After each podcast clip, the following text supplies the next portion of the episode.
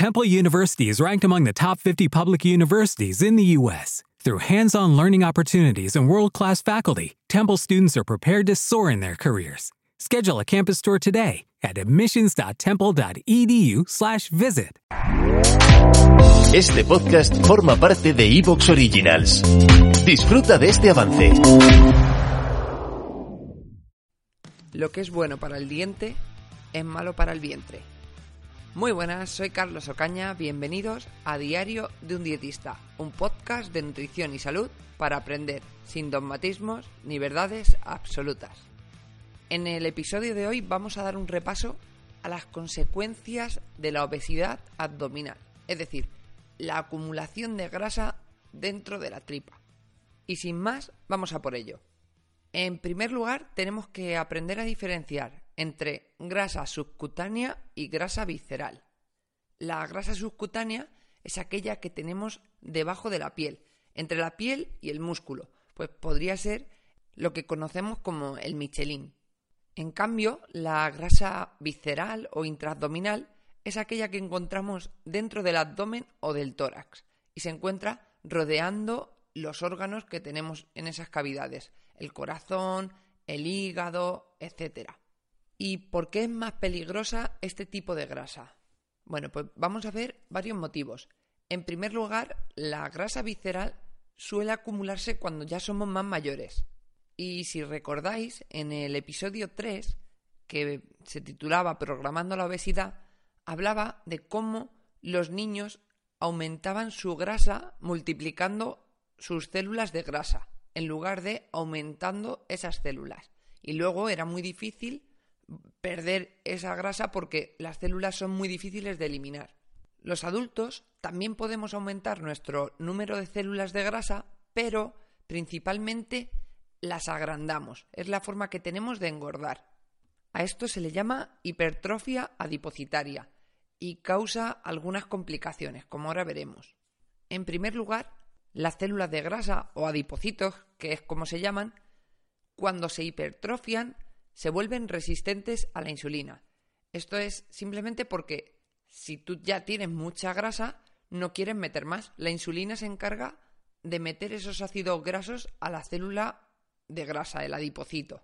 Esto provoca que al no meterse dentro de las células grasas estos ácidos grasos, haya más ácidos grasos libres y se depositen en otras estructuras, pues como músculos, páncreas, hígado, produciendo lo que se conoce como lipotoxicidad. Esto a su vez promueve la aparición de hígado graso, resistencia a la insulina en los músculos, aumento de la hiperglucemia, es decir, el aumento de la glucosa en sangre, pues por el deterioro de la función muscular, que no aceptan esa glucosa. En resumen, se convierte en una cascada de efectos nocivos que se van retroalimentando constantemente. Además, estos adipocitos grandes liberan unas sustancias llamadas adipoquinas, que tienen efectos inflamatorios, y menos cantidad de adipoquinas con efectos antiinflamatorios, como por ejemplo una muy famosa que se llama adiponectina. Vale, ¿y qué es esto de la inflamación? Porque a mí cuando me lo explicaron yo no lo entendía. Es más, recuerdo que le pregunté al profe, eh, ¿pero qué, qué se inflama? ¿Qué ocurre? Y no me supo responder. Así que bueno, voy a intentar explicaroslo y para que veáis que no aprendemos cuando nacemos, simplemente vamos aprendiendo por el camino. Bueno, pues imaginaros que os hacéis un corte. Pues alrededor de ese corte la piel se inflama y esto se produce por sustancias inflamatorias que liberamos como las que os he comentado antes y su función es solucionar el problema. Para ello, pues aumenta el flujo sanguíneo, alertan al sistema inmune o sirven de arma para eliminar agentes tóxicos. Esto viene acompañado a posteriori de un proceso que desactiva esta inflamación y todo continúa con normalidad. Voy a seguir un poco y ahora os comento por qué es mala esta inflamación a largo plazo. Bueno, el porcentaje de graso elevado también posee ciertas células del sistema inmune que se infiltran en él, como los macrófagos, ¿vale?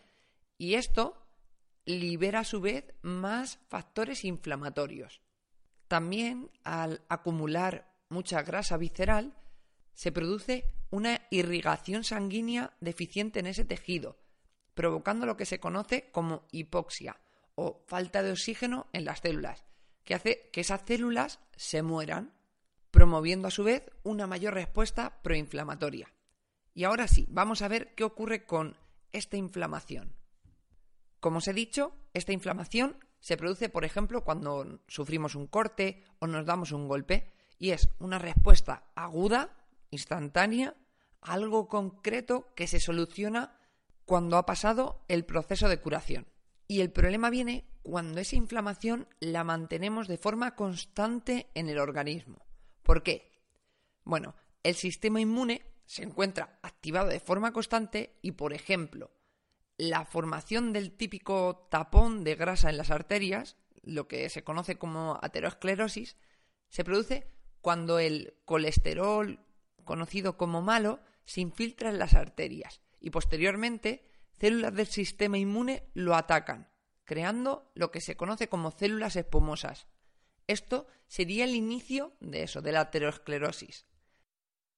Y esa inflamación que tiene activado al sistema inmune promueve esto. Aparte tiene otra serie de consecuencias. Por ejemplo, la inflamación de bajo grado, que es como se llama, afecta a nuestro cerebro, creando un vínculo entre depresión e inflamación. Aparte, también deteriora el sistema de recompensa relacionado con los alimentos o aumentando la resistencia a la insulina, afectando a las células musculares, del hígado, de la grasa, aumentando como consecuencia la glucosa en sangre.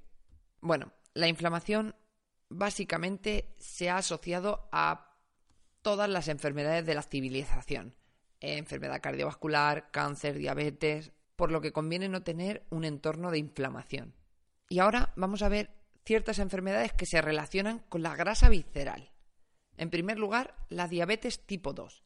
Y múltiples estudios correlacionan la grasa visceral con el riesgo de diabetes tipo 2.